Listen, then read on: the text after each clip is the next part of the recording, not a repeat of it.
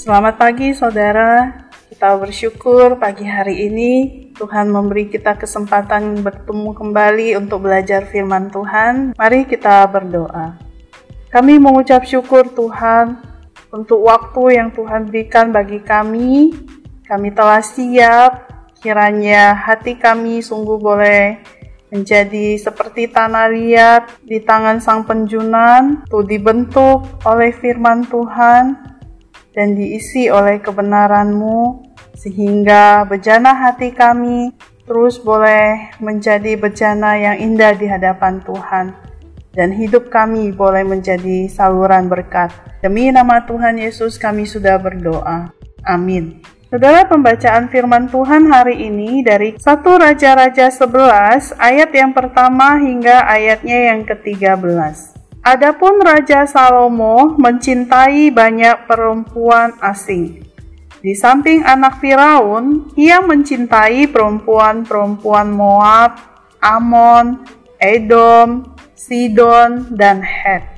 Padahal tentang bangsa-bangsa itu, Tuhan telah berfirman kepada orang Israel, "Janganlah kamu bergaul dengan mereka." Dan mereka pun janganlah bergaul dengan kamu, sebab sesungguhnya mereka akan mencondongkan hatimu kepada Allah-Allah mereka. Hati Salomo telah terpaut kepada mereka dengan cinta. Ia mempunyai 700 istri dari kaum bangsawan dan 300 gundik. Istri-istrinya itu menarik hatinya daripada Tuhan. Sebab pada waktu Salomo sudah tua, istri-istrinya itu mencondongkan hatinya kepada Allah-Allah lain, sehingga ia tidak dengan sepenuh hati berpaut kepada Tuhan Allahnya, seperti Daud ayahnya. Demikianlah Salomo mengikuti Asitoret, Dewi orang Sidon, dan mengikuti Milkom, dewa kejijikan sembahan orang Amon, dan Salomo melakukan apa yang jahat di mata Tuhan. Dan ia tidak dengan sepenuh hati mengikuti Tuhan seperti Daud ayahnya.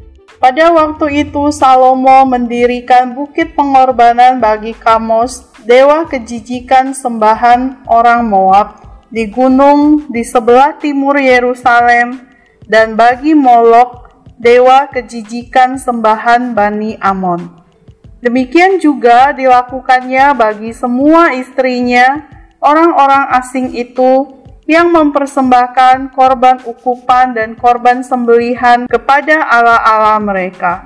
Sebab itu, Tuhan menunjukkan murkanya kepada Salomo, sebab hatinya telah menyimpang daripada Tuhan Allah Israel yang telah dua kali menampakkan diri kepadanya dan yang telah memerintahkan kepadanya dalam hal ini supaya jangan mengikuti Allah-Allah lain. Akan tetapi ia tidak berpegang pada yang diperintahkan Tuhan. Lalu berfirmanlah Tuhan kepada Salomo, oleh karena begitu kelakuanmu, yakni engkau tidak berpegang pada perjanjian dan segala ketetapanku yang telah kuperintahkan kepadamu, maka sesungguhnya aku akan mengoyakkan kerajaan itu daripadamu dan akan memberikannya kepada hambamu.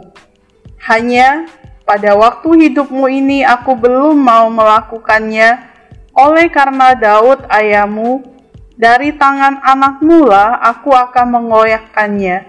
Namun demikian, kerajaan itu tidak seluruhnya akan kukoyakkan daripadanya satu suku akan kuberikan kepada anakmu oleh karena hambaku Daud dan oleh karena Yerusalem yang telah kupilih.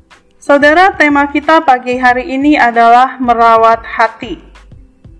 Merawat sesuatu biasanya tidak mudah. Seperti dialami kolektor tanaman hias langka berharga mahal.